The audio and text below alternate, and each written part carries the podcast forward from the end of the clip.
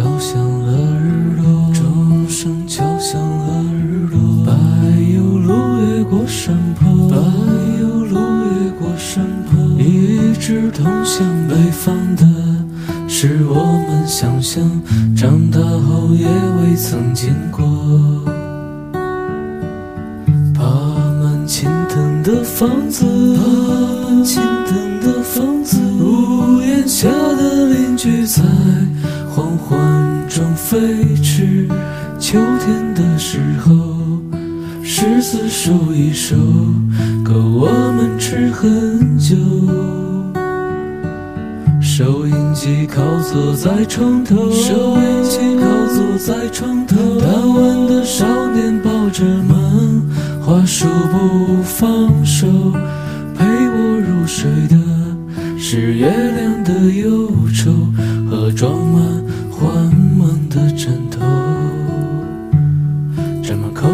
的枕头。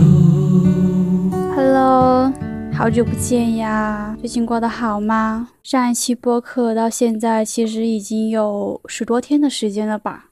今天这期播客有点特别，是来自小叶的单口相声。其实这个单口相声呢，我在听其他人的播客啊，只听过一两次单口相声，我当时候就觉得还挺有趣的嘛，一个人去讲，可是从来没有想过我自己也能够进行一段单口相声。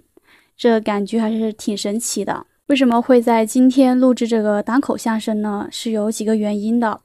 第一个呢，其实我在之前几天已经做好了第三期的一个主题大纲，但是由于我的嘉宾他出现一点小状况，所以没有办法去按时录制。第二件事呢，就是我昨晚哭了，我哭了挺久的，想想好像是十一点多吧，就哭到十二点多。后面一直哭，哭到累到睡着。为什么会哭呢？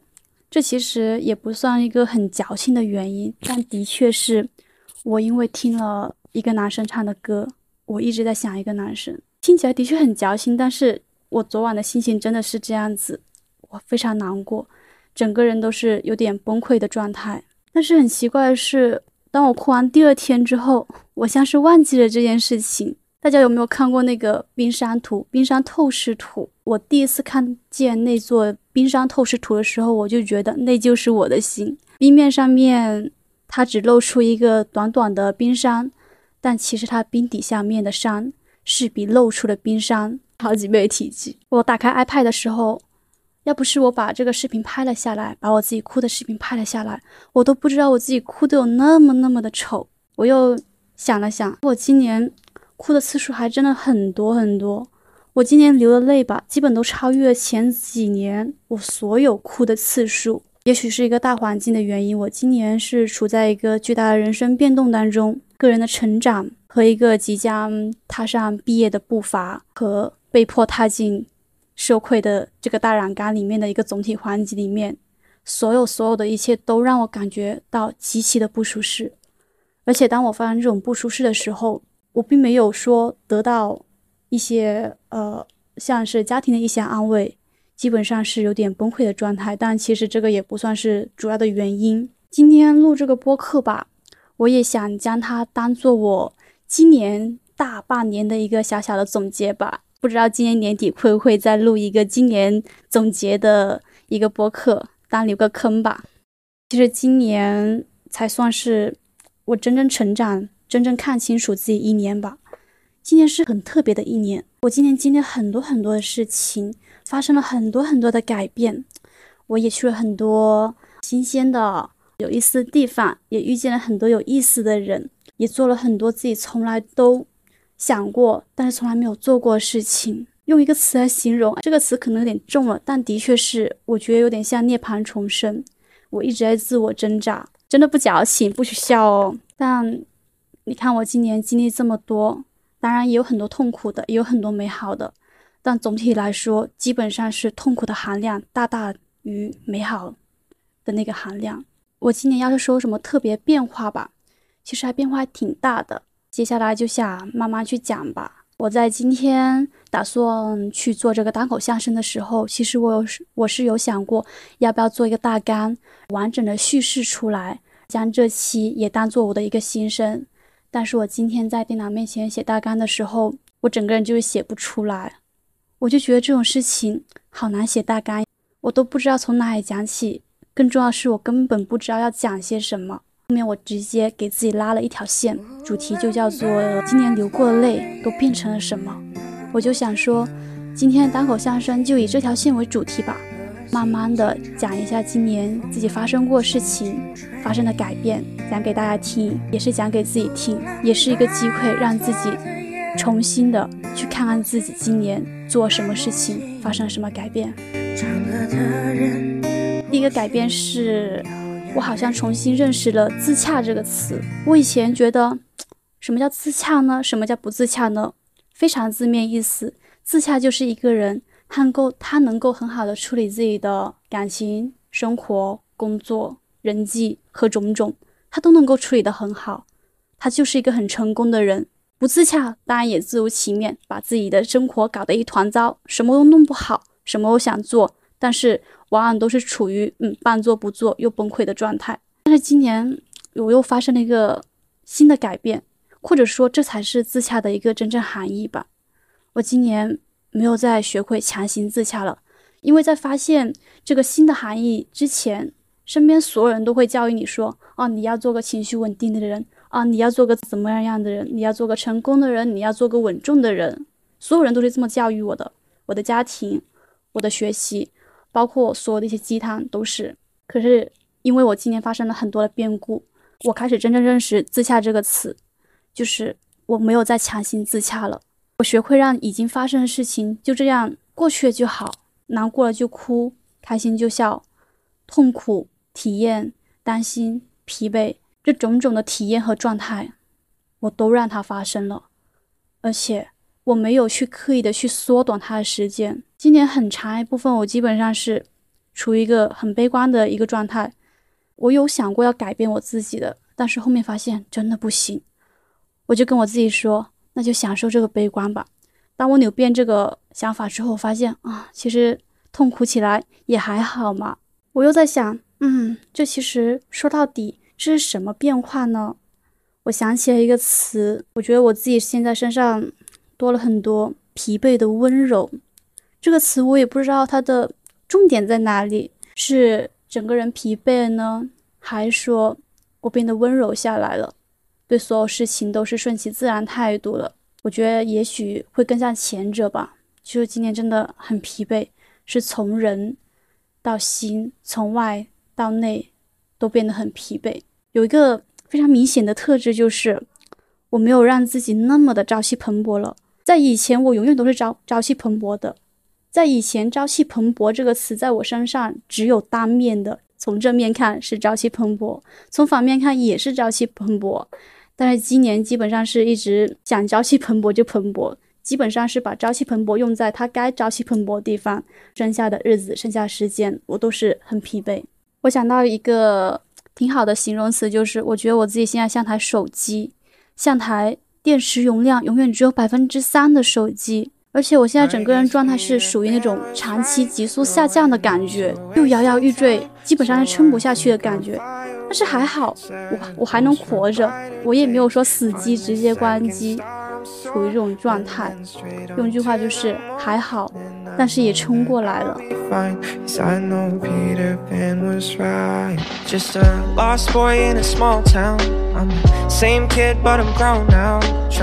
Make it out. I don't know how. Wish that I was young, what have I become? Now it's late night and I'm at home. So make friends with my shadow. And Play them all, the sad, sad songs We don't talk, but he sings along like Ooh, fairy tales are not the truth 为什么会发生这么大变故呢？或者说，从我描述里面可以大概猜想到，我之前的一个状态形象，绝对是跟我现在有非常非常大的改变的。也不具体说什么特别重大的事情。今年让我觉得最痛苦的事情就是我。自己把自己打碎了，我这个打碎不是社会打碎我，是我自己亲手把自己打碎的。这其实说的可能有一点严重了，但真的，我想到最好的一个形容词就是它了：自己将自己打碎，重新拼凑。在这个过程里面，最难熬、最煎熬的一件事情是，我在一点一点，我很清醒的在抽离着原生家庭对我的一些死死缠绕在身上的藤蔓。如果我想做自己，如果我想拼凑自己，第一件事就是我必须要把这些藤蔓全部抽离出来。这些藤蔓指的就是多年来贯穿于我身上的、我思想中的、我脑海中的不太正确三观。大家听到这里会不会有一些疑惑？说到这里，其实我现在是有点颤抖的，因为我脑子里面又浮现出那一句话。我在今年暑假的时候放暑假回家了嘛，我穿条吊带，我在家里面。我的母亲见到我，她一开始是很不开心。我一开始就觉得啊，她可能就摆摆脸色就算了，也不会说出去什么。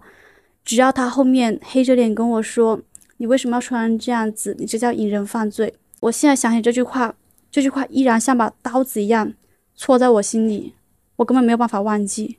我穿的很漂亮吊带，包括说各种相对性感的衣服的时候，从来没有人、陌生人、同事、老师。从来没有人跟我说过“引人犯罪”这个词，所有人都只会夸我漂亮。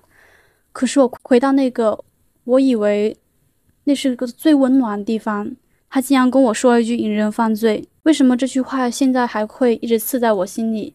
也有一部分我自己原因，我根本没有办法去消除它。还有一部分原因是，我的母亲她到现在她都没有认识到这句话是对我产生多大的伤害，她也没有意识到她这些思想对我。造成了多大的一些恐惧？我有时候觉得，其实我是个天不怕地不怕的人，我什么都不怕，我去哪里都不怕，我很勇敢，我能一个人去世界上所有地方。可是，比如说像现在，我脑子里面还是清晰的浮现出他说这句话的语气、神情和样貌，和和我父亲当时候在桌子旁边的一言不发。我现在想起这句话，我就感觉整个人在被凌迟。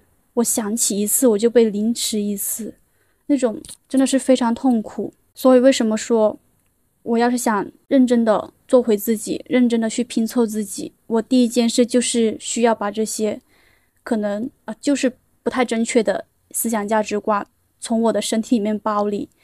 但是剥离它哪会那么简单呢？那毕竟是陪伴你二十年的一个思想价值观念，今天你要将它全部剥离出来。这种痛苦，它并不亚于生理上面的物理伤害，而且还有一个很痛苦的原因，是因为这条藤蔓它只长在我自己的身上，它并没有说是双向的，他并没有说，哎呀，父母我也意识到这个问题，我们一起去把它抽离出来，所以这个认知会让我更加痛苦，因为只有我一个人在这个泥潭里面挣扎。呃，其实说这么多，重新拼凑就是要想清楚自己在干什么。想想你在干什么，想想你要干什么。从来格物致知这个词都是最难的。王阳明想了这么多年，他也没有得到一个很好答案，更何况我们呢？但是为什么这个词能够流传千年，但我们今天还那么多人的用，那么多人去贯彻他思想？因为我们人随时都要在思考。我们在做一件事情的时候，之前的我就会想说，哦，做这件事情怎么样，他才能做好？可是从来没有想过，我为什么要做这样的事情。近年来问的最多的一个问题，我对我自己发出最大的一个疑问就是：你为什么要这么做？你在做些什么？你要做什么样的人？你要成为什么样的人？你要得到些什么？这些都是我今年问了无数次自己的话题，也在一遍一遍的体验、生活和探索中得到了每一个时期不一样的答案。但是毫无疑问，他现在都没有一个。准确答案，他仍然在路上。今年发生最大改变就是本身思考嘛，思考自己在干什么。在这个思考的过程中，我又想，嗯，我思考这么多，我有什么改变呢？难道就是这么虚无缥缈的沉浸在这些嗯没有答案又折磨你的思想里面痛苦吗？但其实不是的。我虽然挺痛苦，但是我有想过，我有发生什么样的改变？肯定是指精神层面嘛。我在问我内心发生了什么大的改变？其实最大改变就是我长出了内心，我拥有灵魂，我灵魂它突然间有有轮廓了，并不是说我之前没有灵，我之前没有内心，是在今年之前我一直是活的不怎么认真，或者说我从来没有真正的停下来去看看自己在想些什么，看看自己想要什么，看看自己想走怎么样的路，看看自己。想得到什么。我从来没有真正的和自己对话过一次，在今年之前啊。或者在今年之前，我只会跟我自己舌头对话，只会想说啊，去吃什么，哪里好吃，那个好吃怎么做，把它收藏下来，等到若干年后，我有机会再把它做出来。可能想的就只有这些事情。不周不在，最终只会成为敌人。沦为旧朋友，是否有情深没有心，只像闲人。若有空，难道有空可接吻？注定似过路人陌生。今天真的是发生了太多事情了，让我去认认真真的停下来，看看自己到底在干些什么。我灵魂，他好像现在就是站在坐在我的对面，他浮现出一个非常清晰轮廓，那是我的样子。他天天都在跟我说：“你在干什么呀？你想要什么呀？你痛苦吗？”毫无疑问，我很痛苦。我有时候我都想把他压回去，因为每次和自己灵魂对问的时候，那绝对不是说一种很美妙的滋味。可是我每次想将这种灵魂压下去的时候，他就会窜个头出来。跟我说：“你不要管我，你是谁呀？”我每次都会被这样子自己吓到。我有时候在考虑，我是不是得人格分裂了？但其实都不是，我只是在很认真的去跟我内心的自己去对话。我起码他在告诉我，你应该是什么样的人。虽然说这是个很痛苦的过程吧，但其实也还好。这种过程它虽然很痛苦。但是于我而言，它也是值得的，它也是快乐的。在这个过程里面，我今年真正懂得了很多的词和一些真正的事情。因为今年我们的生活，我们的国家发生了很多大的新闻，相信大家也在平时的新闻报道上面去听到，有一些很不可思议的事情，但是它偏偏就是发生了。包括它很多发生的事情，基本上就是击碎我价值观。我今年。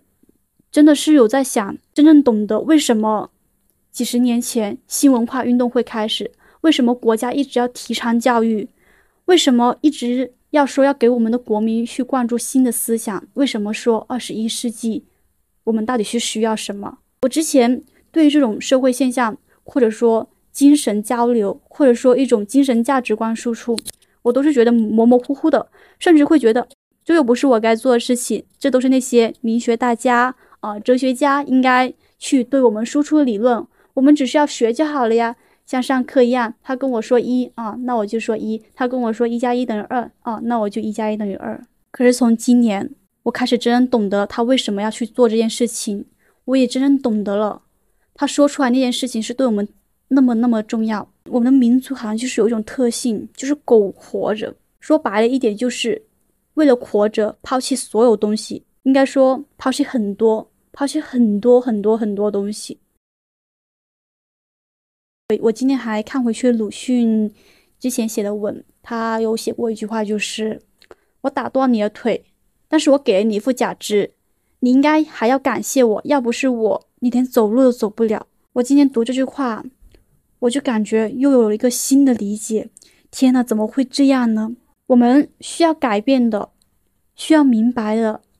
其实真的是很深层的一个思想问题，在这个慢慢懂得的过程里面，真的是让我自己的一个价值观基本上处于崩溃的状态，又破碎的状态，真的是很痛苦的过程。所以在这个过程里面，我经常会问自己：我到底是个什么样的人？我到底是想要成为什么样的人？我要做什么样的人？在这个过程里面，还是刚刚那句话，毫无疑问，我还是挺痛苦的，但是。我仍然觉得它值得，因为我在这个过程里面，我有在感受到自己真实的变化，我有在感受到自己的灵魂从一个模糊的虚影变成了一个轮廓清晰的模样。他在慢慢的告诉我，你应该去做什么样的人，你应该去做什么事情。我有时候我也会在想，嗯，我要做什么样的事情呢？我想想，我现在我好像什么事情都做不了，诶，就想到了一个新的想法和念头。其实这个想法不是今天才出现的，是今年出现的。我想，我为什么活着？我想为我三十岁的那个我活着。这其实是有点玄乎的，因为在今年之前，我一直都是对年龄这个词有点焦虑的，甚至会有点看轻的态度，就觉得我就是要一辈子的啊，十八二十，我不要到三十，我要永远年轻漂亮。可是今年之后，我对这个词，对年龄这个词有了非常非常深刻的了解。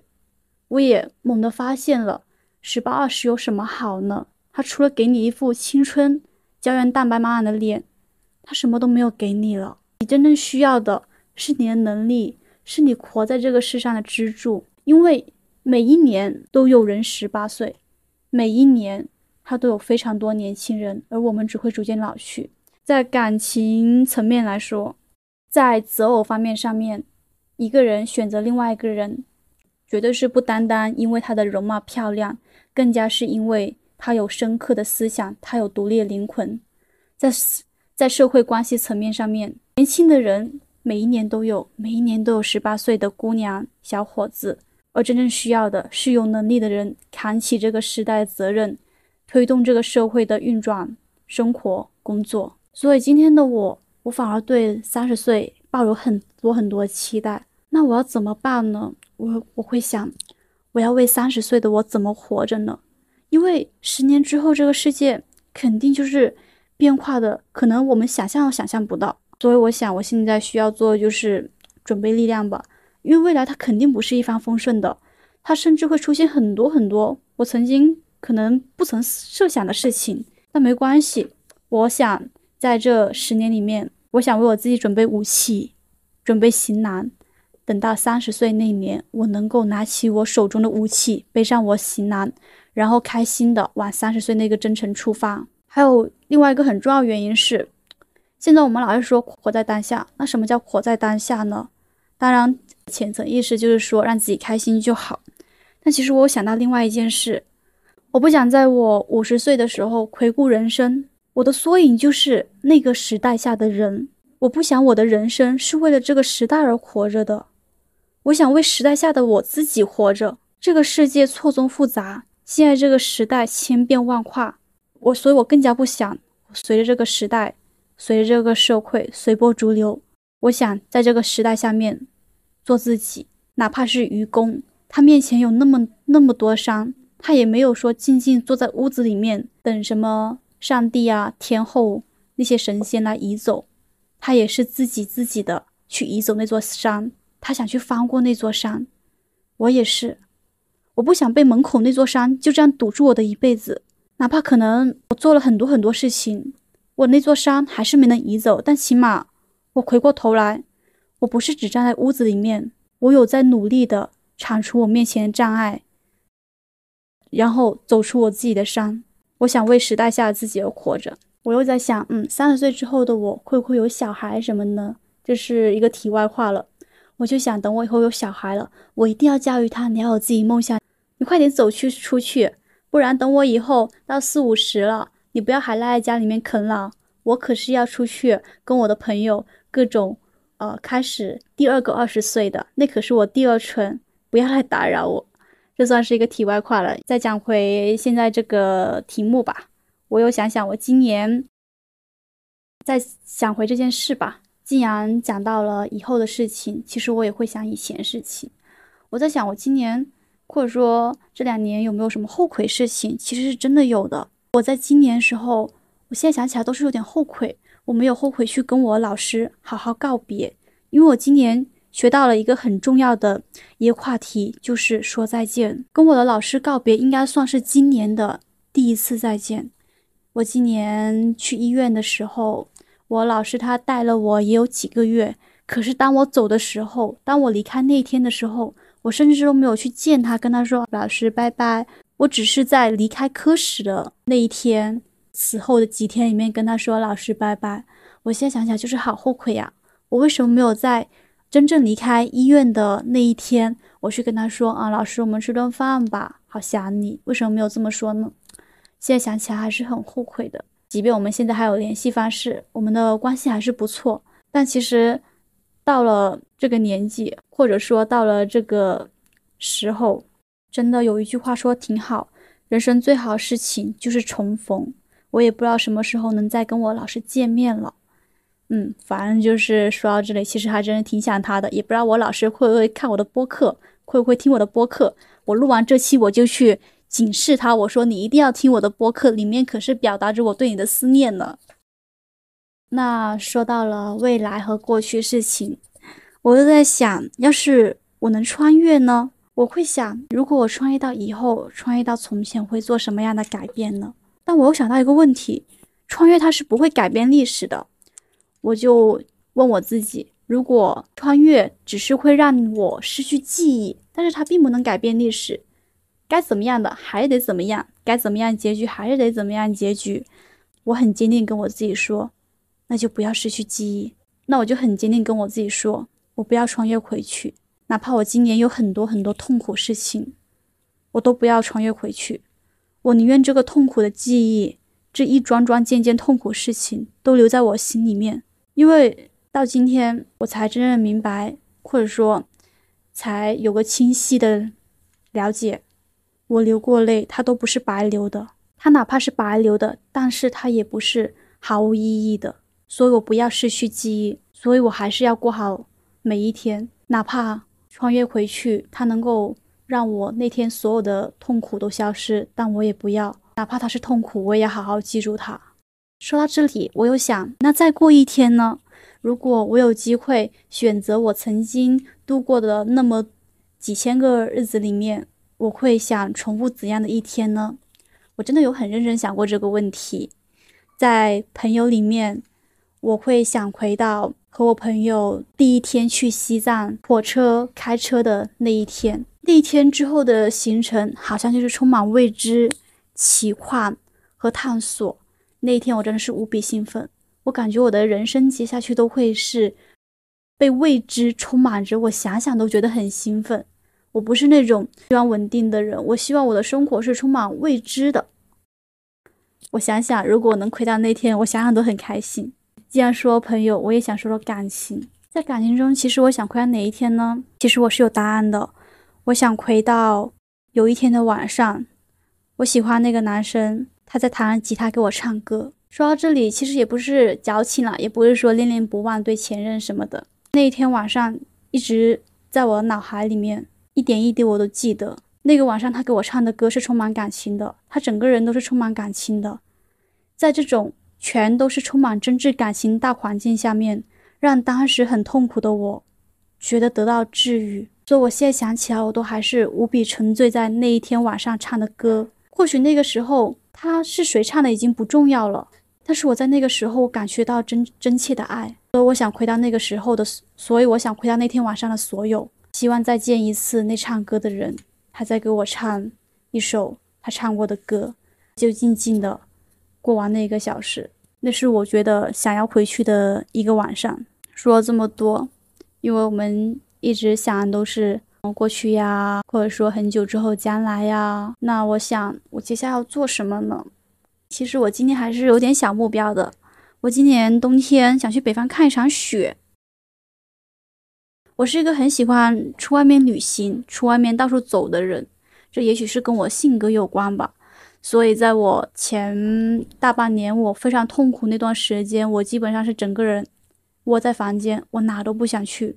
我也不是说绝望，就觉得失去了所有的期盼。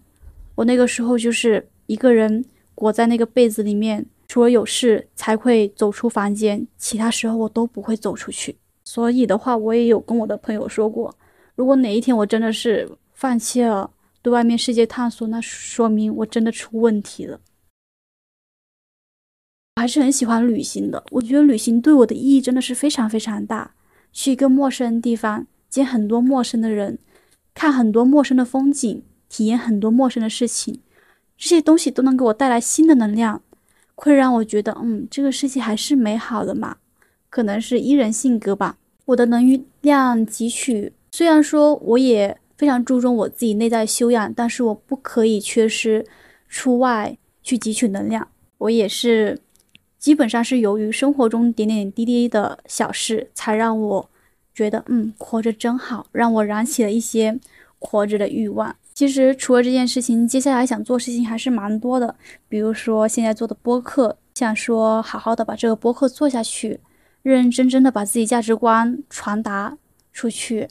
嗯，也希望有更多的人去收听。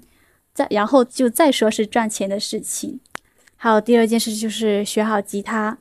我也不期望我能够成为呃一个前辈那样子啊，他那么熟练的吉他，他还开了什么吉他店呀，他还做吉他老师，倒也没想过这么高的一个层次。希望自己一个人的时候，或者说跟朋友出去玩的时候，我能随手的拿出吉他来弹出几首大家都喜欢的歌曲。在种种的学习里面，我其实更深层次的，我是希望能让自己获得更多的爱。这种爱不是说啊来自异性或者说他人对我的一个爱意，这个爱是自己爱自己能力。我希望更多这种爱在我身上发生，因为我想进步的快乐是每一个人都会。很爱很爱的，而我恰好是很痴迷这种快乐的。我现在想想，我两个月前我吉他一点都不懂的新手，到现在我能够很认真的弹出几首歌，我甚至懂了一些乐理知识，我还在上新的课。虽然说这个过程是枯燥的，甚至我在刚刚弹琴的时候，我也觉得好难呀，为什么会这么难呢？但是我从来没有停止过这个脚步。这也许也是我真正想学吉他的。一个心情所致吧，但是无论如何都好，希望自己能够见证着自己的每一步成长，这个快乐绝对是让我物超所值的。好啦，其实今天已经快讲到尾声了，想总结一下今年事情吧。今年大半年可以说的都是过得不太好，也流了很多很多眼泪。我想起了一个场景，就是一个女孩子，她站在雪地里面流泪。没有人会在意她，也许会有人在想她为什么会站在雪地里面，但是没有人知道是她才要长出了内心。这也是这句话，也是对我自己一个挺真实的写照。我今年流过的泪，都让我长出内心，让我的灵魂露出轮廓，让我更明白了一些更深层次的东西。反正还挺多的，这个过程虽然挺痛苦。但是呢，也是有一点点的快乐，起码我是愿意去承受这个痛苦，只为了获得那一点点的快乐。说到这里，其实我也会想说，为什么要那么痛苦呢？但我基本上是做不到。有一句话叫做“我宁愿痛苦，但不要麻木”，这也是很符合我的一句话。我也希望在今后的生活里面，正在收听的观众们，也希望你们也一样，永远要问问自己。自己想要做什么样的人，这个过程对于很多人而言，它也许不是痛苦的，它只是一个探究的过程。但希望每个人都有这份勇气去问问自己，自己想要什么，自己想成为一个什么样的人，想清楚自己下决定那个理由，这个才是最重要的。那说到这里，也希望各位听众，无论在哪个年纪、哪个阶段，都拥有勇气。勇气是我最喜欢的一个词，人真的是要拥有勇气，因为勇气，我们的祖先做出了多少造福于后代事情啊，在这里就不细讲了。总结来说，小叶今年流了很多很多泪，也有很多很多痛苦的日子，但现在说起来，今年我虽然大部分时间都站在雪地里面，但是我长出了内心，我也更加能够有勇气的去对话我自己，也希望各位听众们。拥有的是快快乐乐的生活，因为我体验过极度绝望的一个场景和状况，我真的是太明白，拥有一段快乐时间比度过一段痛苦的时间是好的好的多的，并不是说要遗忘过去，只是想跟大家说，人没有什么事情是可以害怕的，我们人类从来都没有害怕过，我们本身就很渺小，所以鼓起勇气去做你想做的事情吧。那就这样啦。那如果你已经听到这里了，我就想跟你说一句晚安、早安、午安，也不知道你什么时候听的。那就希望你今晚做个好梦，拜拜。也会说出再见，也会说远方，很多的话只是在伪装。每次我想再也成不了你的光芒。只是现在